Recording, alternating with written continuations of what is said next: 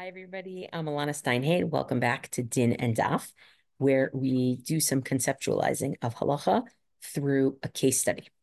Our case study today is Maaseh Shabbat, when a Jew violates Shabbos and is interested in using the object that was changed or formed through their violation of Shabbos.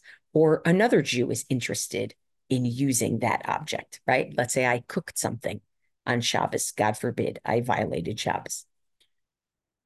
So that's our kind of case, and it comes up in Bava Kama, Ayin Aleph Amud Aleph. And the question essentially is can you allow people to use things that were created, forged through a violation of Shabbos? And of course, the idea is we want to deter people from violating Shabbos. And, or you might even think the object itself has some element of you know just being forbidden it's not it's not just a deterrence uh, to keep people from violating Shabbos, but it's actually the item itself has some, you know, almost kedusha in sort of a negative way. It was created through violation of Shabbos. Don't touch that. Don't go near that. But either way, what's interesting is that in the discussion, or one of the things that's interesting is that in the discussion of this question, what we see when we look at different sources around Shas, and even in the Yerushalmi, especially in the Yerushalmi, I should say, is we find that the decision about whether to be lenient or to be strict about allowing people to use something that was forged through Shabbos violation is not just a simple matter of, well, halachically, technically, what is permitted or forbidden it seems that Chazal, at least some rabbis, also take into account if we paskin one way, will that lead people to be too lenient about Shabbos, to try to exploit what we say? Should there be certain people where we paskin more strictly to keep them from exploiting a leniency or from being lax with Shabbos.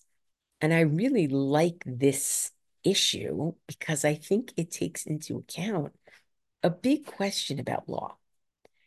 How much does law think about the people whose lives are shaped by it and what those people are likely to do or not to do? in response to a law, how those people are likely to react, whether it's realistic that the standards that are set will actually be maintained. And how much do you take that into account? So I think it's a great meta halachic question. So let's jump in, starting with Bava Kama Ayin Aleph Amud Aleph, where we do see three approaches to what do you do about Maaseh Shabbat, meaning the item that was created or forged through the violation of Shabbos. Who, which Jews, if any, uh, would be permitted to use it and when? So I'm going to share my screen. Okay, let's see. So it goes like this.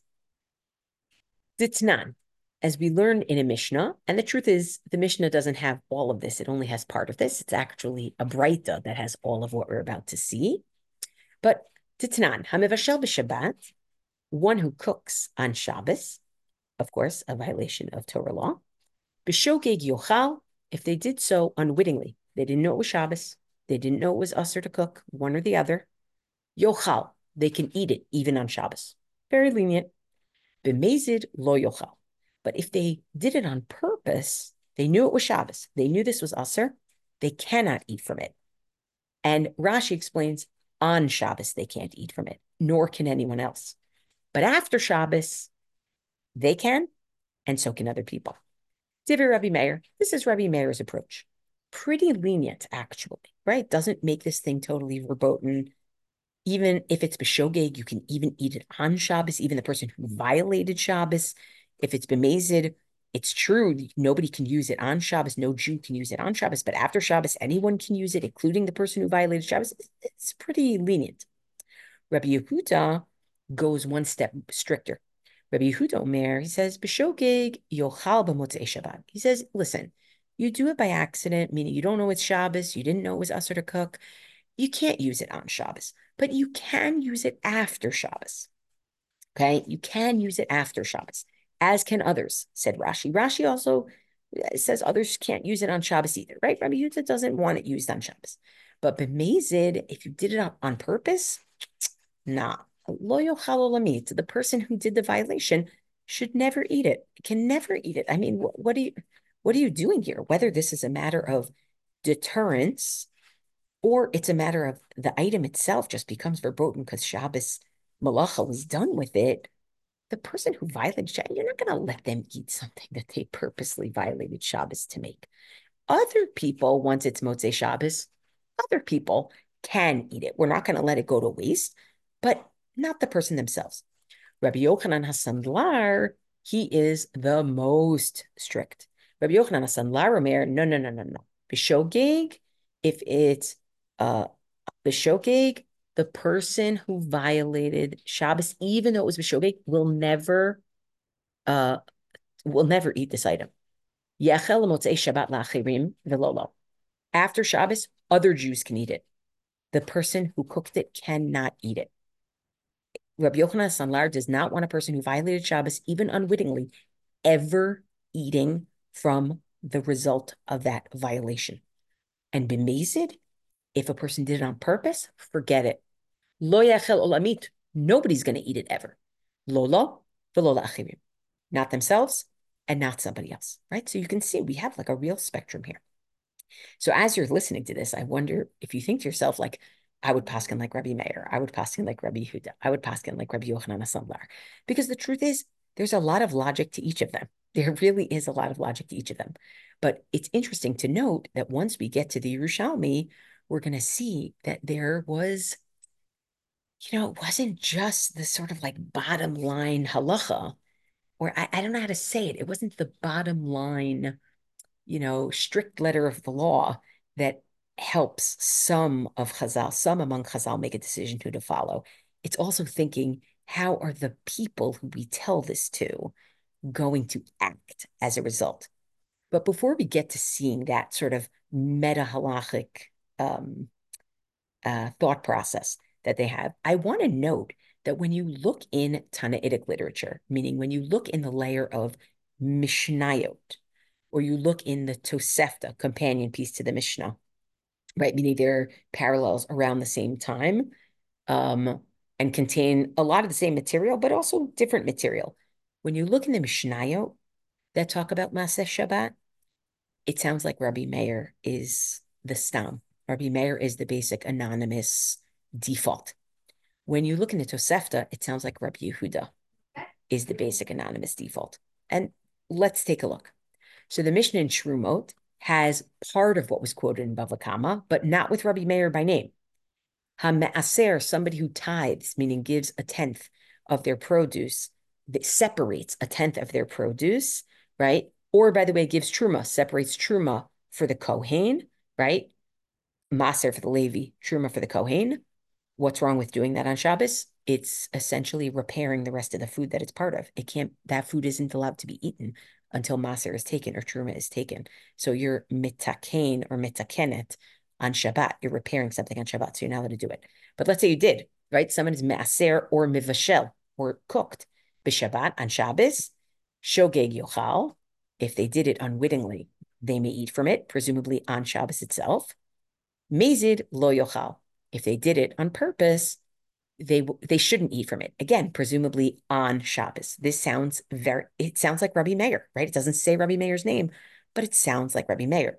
And even um, more surprising, I would say, is the Mishnah in Chulin, which seems to indicate that if you violate Shabbos, even on purpose, you yourself, the violator, will at some point be able to partake of that Maseh Shabbat, which is it's Rabbi Meir. Let's take a look. It says, Hashochet b'Shabbat u'b'Yom Kippurim, somebody who slaughters an animal on Shabbos and Yom Kippur, even though the person is now causing themselves to have to get the death penalty, meaning they did it on purpose. You don't get the death penalty if you do something in shogeg. It's they did it on purpose. Shchita tokshera, the shchita is kosher, right? The shchita is kosher. So who's the only person of the three, Rabbi Meir, Rabbi Yehuda, and Rabbi Yochanan Asandlar, who would say that in a case of mazid, this thing would be kosher, meaning it could be eaten by the violator and by other people. It's only Rabbi Meir. Yeah, you have to wait till after Shabbos, but or after Yom Kippur, obviously. But sounds like Rabbi Meir, right? Again, his name is not here, but that's what it sounds like. So it sounds like the Mishnah. When you look in Shas Mishnayot, it sounds like the Nitia, the sort of leaning is towards a more Makel Rabbi Meir. Not as much when you look at the Tosefta. Now, the Tosefta actually in Shabbos does record um, our whole conversation that was in Bava Kama, and then some actually, but it's anonymous. Some of its anonymous statements sound like Rabbi Yehuda. Take a look. Hashochet b'Shabbos b'shogeg, somebody who slaughters an animal on Shabbos unwittingly, right? Parallel to this Mishnah in Chulin, but a little bit different. It's not Yom Kippur, and here it says it's shogeg, right? What happens? Yochal Shabbat. They can eat it on Saturday night. It's Rabbi Yehuda. And b'mezid, if they did it on purpose, lo yochal, they can't even eat it Saturday night, right? This is Rabbi Yehuda. This is Rabbi Yehuda. Fine. So we have Mishnah looking very Mekil, Tosefta looking a little bit more Machmir. But by the way, we haven't seen a representation in any anonymous statement in the Sifrut Tanait, in Tanaitic literature, that's as Machmir as Rabbi Yochanan Asandlar, right? But wait for it. Here comes the Yerushalmi, because Rav, Rav likes Rabbi Yochanan Asandlar, and we're going to see why. So Rav, the Babylonian Amora, Kadhave uh, Moribav Chaburate, Morika Rabbi Meir, when he was teaching his students, meaning when he was ruling for his students, right? More is also More Hora'ah. He's ruling for his students. He ruled like Rabbi Meir. He ruled the most making, right? But Bitzibure, but in public, who do you rule like? Rabbi Yochanan HaSandlar, the most machmir. Hmm. Isn't that interesting? It's like he's taking into account who he's talking to. When I'm talking to my students who I know are very machmir on Shabbos observance, they're going to be very careful. I say to them, look, you be lenient like Rabbi Meir, because that's who I really think the halacha follows. But when I'm talking in public and I don't know who's listening to me and whether they're lax on Shabbos or not lax on Shabbos, I'm going to go with the most machmir to keep them from violating Shabbos and to let them know whether it's b'shogeg or b'mezid, you're never going to get to use it. So don't bother. Be more careful, right? So a disparity between, you know, public policy, right? It's better public policy to say follow Rabbi Yochanan Asandlar and private dispensations. But then the conversation continues in the Yerushalmi, where people say they're curious, like, let's talk, uh, talk to a Chacham Eretz Israeli, right? Let's talk to Rabbi Yochanan and ask him if he does that same thing. You know, Paskins one way like this and another way like that, depending on who he's talking to, or depending on whether we're talking public policy or private dispensation. Ban Kome Rabbi Yochanan. So they asked in front of Rabbi Yochanan, Atma At Amar, what do you say? Do you also, you know, do this sort of, you know, in private this, in public that, or public policy this, private dispensation that? Amarlon, he says, Ani Ainli El Mishnah. I follow the Mishnah, which, as we said, looks like Rabbi Meir. Hamaser Ramevashel b'Shabbat, somebody who tithes or cooks on Shabbos. B'shogeg yochal, if it was unwitting, they can eat it even on Shabbos. B'mezid lo yochal. If it was purposeful, they cannot eat it on Shabbos, but on Motzei Shabbos they can. Meaning, I'm not, I, am not going to distinguish depending on who I'm talking to and who I'm not talking to. This is how I paskin. Okay, paskin like Rabbi Meir, and it's Mekil. So Rav Chisda hears this, and Rav Chisda is Babylonian Amora too. Shama Rav Chisda Vamar. Rav Chisda hears this and says, "Hutru Shabbatot. What are you doing? You're literally. It's like um, you know, we say something is hutra. It's like now everything is permissible. You you have literally untied like lahatir is literally to untie, right? Like matir asurim to untie those who are tied up, um, to release prisoners you have untied Shabbos, meaning you have literally just allowed Shabbos to be completely hutra, like anything goes. And he explains why. I mean, he's it's not like he's saying anything good. He's following Rabbi Meir. He says, well, Lochin Amar Rav Huna b'shem Rav. Didn't Rav Huna say this in the name of Rav? Vitani Rabbi Chia came, and Rabbi Chia also said the following, and he's going to tell us what the following is, but I want to give us a little bit of a pre, a, a, a um, sort of like a preamble to it. The case that they're about to talk about is not a case of cooking on Shabbos. It's a slightly different case. It's a case of leaving something on the stovetop before Shabbos until Shabbos comes in. Now, I want to clarify this. This is really important. It's an important area of halacha. And for those who learned Gemara Shabbos in Daf Yomi, the third parak of Shabbos talks about this, parak Hakira.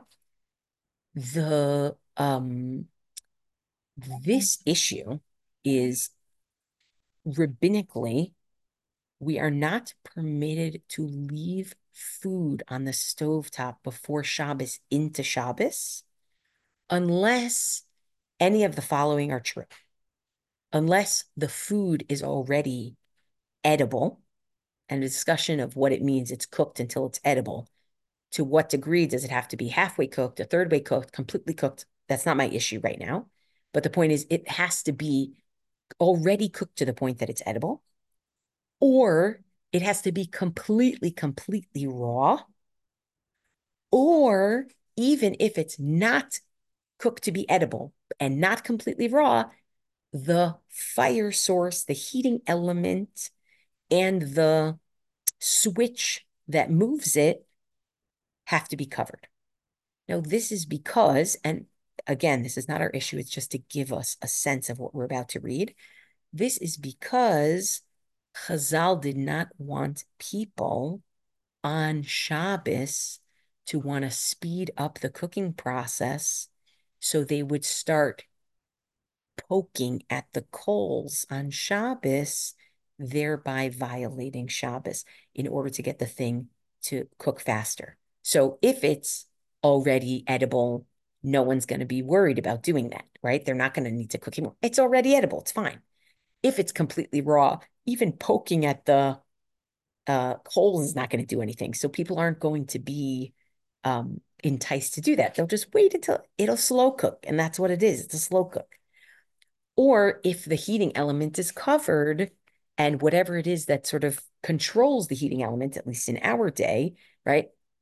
They're also going to realize, okay, I'm not going to move the coals. But the point is, the example that we're about to see, where Rav Chisda says, from that example, we see that it isn't just what is the straight bottom line halacha, but it's how do we think people will behave?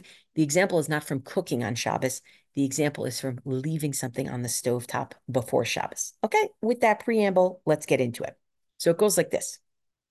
Barishona, originally, Hayu Omrim, they used to say, meaning they used to rule the following way. Hashocheach tavshil al gabe kirato b'Shabbat. If somebody forgets their cooking dish, meaning the dish that's cooking, the food that's cooking, on their stovetop as Shabbos comes in, right? B'shogeg yochal. If it was an accident, they can eat, right? Sounds like Rabbi Meir. They can eat the food on Shabbos. But b'mezid, if they did it on purpose, lo. They shouldn't eat it on Shabbos. Still, Rabbi Meir. That, says Rav Chisda, that was Barishonah. That was at the beginning. But then what did they see? Nechshidu, the people were suspected of what? Shayum menichin mizidin. They would purposely put their food on the stove top right before Shabbos omrin, and they would say, shlichin hayinu, oops, it was an accident. Oops. They were dishonest.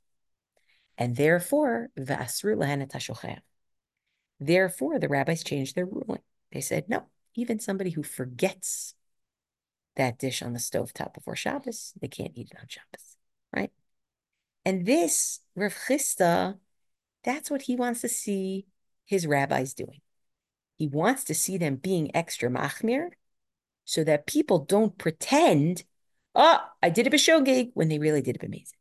So don't be lenient when they do a b'shogeg, because if you're lenient when they do a b'shogeg, even when they're b'mezid, they'll pretend they did a b'shogeg.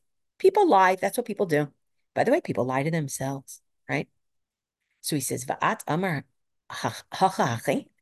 and you says Rav Chisda to Rabbi Yochanan, you're going to be so makil on Mivashel b'Shabbos.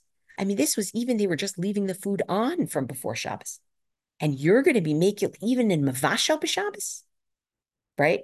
Now he doesn't say it, but I'm thinking to myself, leaving food on before Shabbos, that's only an Isser Durabana. Bishul on Shabbos, that's an Isser Doraita cooking on Shabbos. So Rav Chisda is scandalized. He's like, Rabbi Yochanan, why don't you want to be more careful? Don't give people an out that if they did something shogeg, they can eat on Shabbos. Don't follow Rabbi Meir. They'll lie. They'll say everything was shogeg, right? So what does Rabbi Yochanan say? Actually, Rabbi Yochanan doesn't say anything. Rav Hila says something.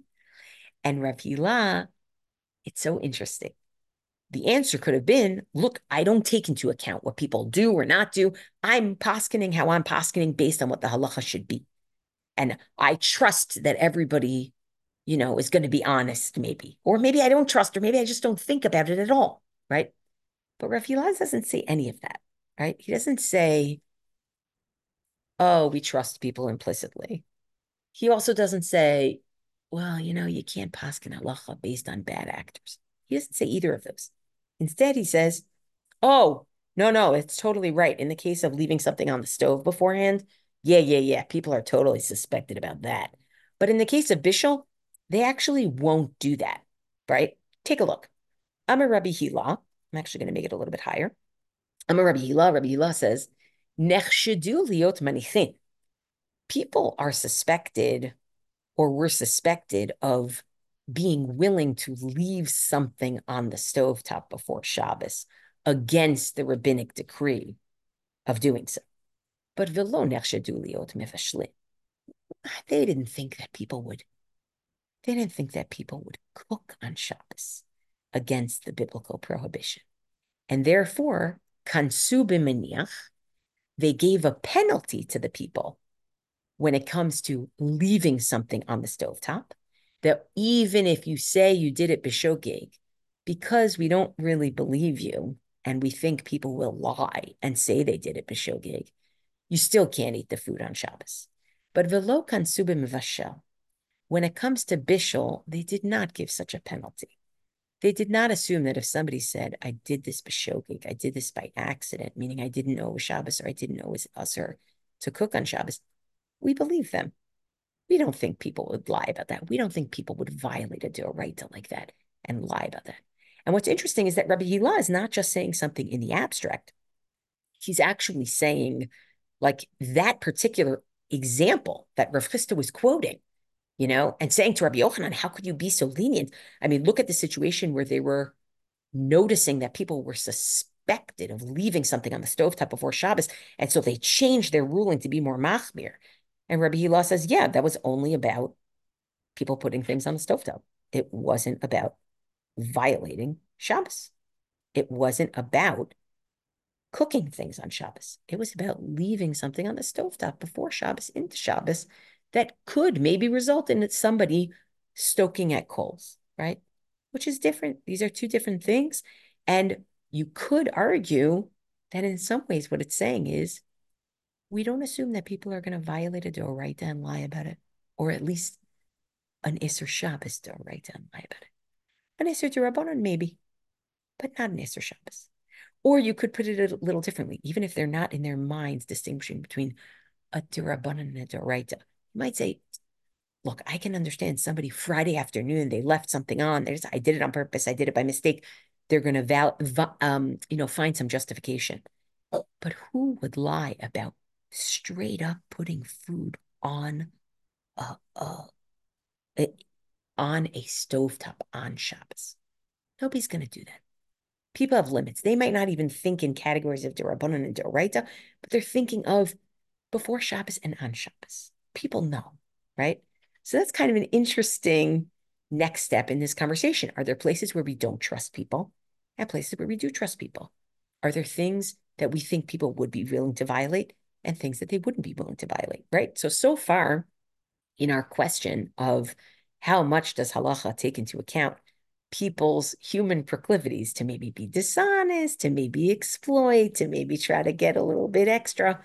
It seems like Rav, who said in the privacy of his own group of students, he would teach them Rabbi Meir, but in public, he would teach Rabbi, uh, Rabbi Yochanan HaSandlar. In private, he was lenient. Public policy, he was strict. Sounds like he was basically saying, I know the people. And when I know these people, I can tell them this. And when I'm talking to the world here, and I don't know everybody in every situation, I'm going to be a little more cautious and circumspect. Then we have this example with Rav Hila, which is his way of explaining Rabbi Yochanan, which is look, there are certain things about which the average person might be a little dishonest. But there are certain things where we assume that the average person is completely honest. And so it's less about is it this person who I'm talking to or that person who I'm talking to? And it's more about, well, what is the issue in question? I don't think people are dishonest about everything. I don't think people are exploitative about everything. Some things, yes, some things, no. Now, when you look at the Bavli and Chulin, and with this we're going to end, you find a third approach. And, you know, these are all connected to each other, of course, right? Is it these people or those people? Is it the um uh this this violation or that violation, right? And the Bavli and Chulin on Tedvav, it also has a version of is it this people or those people? But instead of it being what I teach my students versus what I say to the tzibor, there's a different kind of concern here, which is a concern that comes up in various ways in the Bavli. Va'amar Rav Chanan Bar Ami, didn't Rav Chanan Bar Ami say, Ki mori luhu Rav letalmide, when Rav taught his students, right? This is a it's a different version of what we saw in the Yerushalmi. Mori luhu Rabbi Meir, he would rule to them like Rabbi Meir, the most mekil. But chidarish bepirka, and when he, but when he would teach in the public teaching session on Shabbos, darish Rabbi Yehuda, he would teach like Rabbi Yehuda, a little bit more machmir. Now notice it's not Rabbi Yochanan Sandlar, the most machmir, but it's a little bit more machmir, right? So why is this that he would do that? And the Gemara answers mishum amei haaretz because of, I've defined, I've, I've used the term the hoi polloi here. Amei haaretz, however, are not just the hoi polloi. They're not just the public. They are particular people in the worldview of Chazal, and especially Babylonian uh, Amoraim, who are known to be lax on halacha. Perhaps they don't always give their maser. Uh, perhaps they don't do the mitzvah of wearing tefillin. Perhaps they don't say Kriyat Shema. Perhaps um, they don't um, serve Talmidei Chachamim, so they don't find out how people practice. They just have sort of the on the books, quote unquote. Not that there were too many books then, but on the books.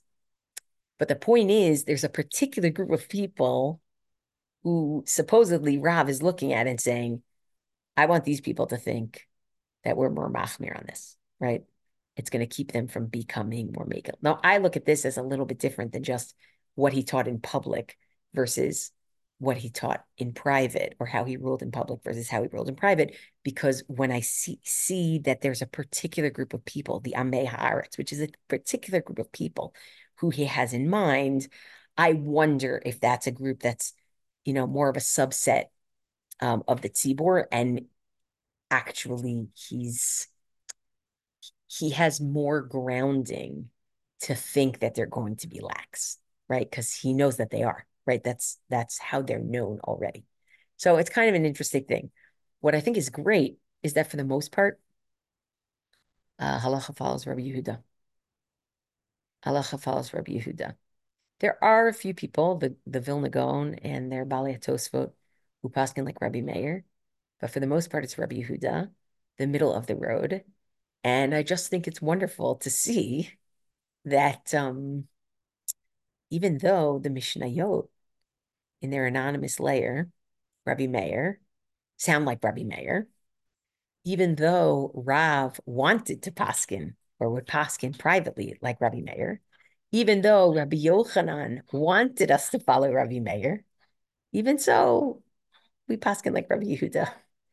The Bavli tries to read the Mishnah in Chulin, Aleph Aleph, like Rabbi Yehuda.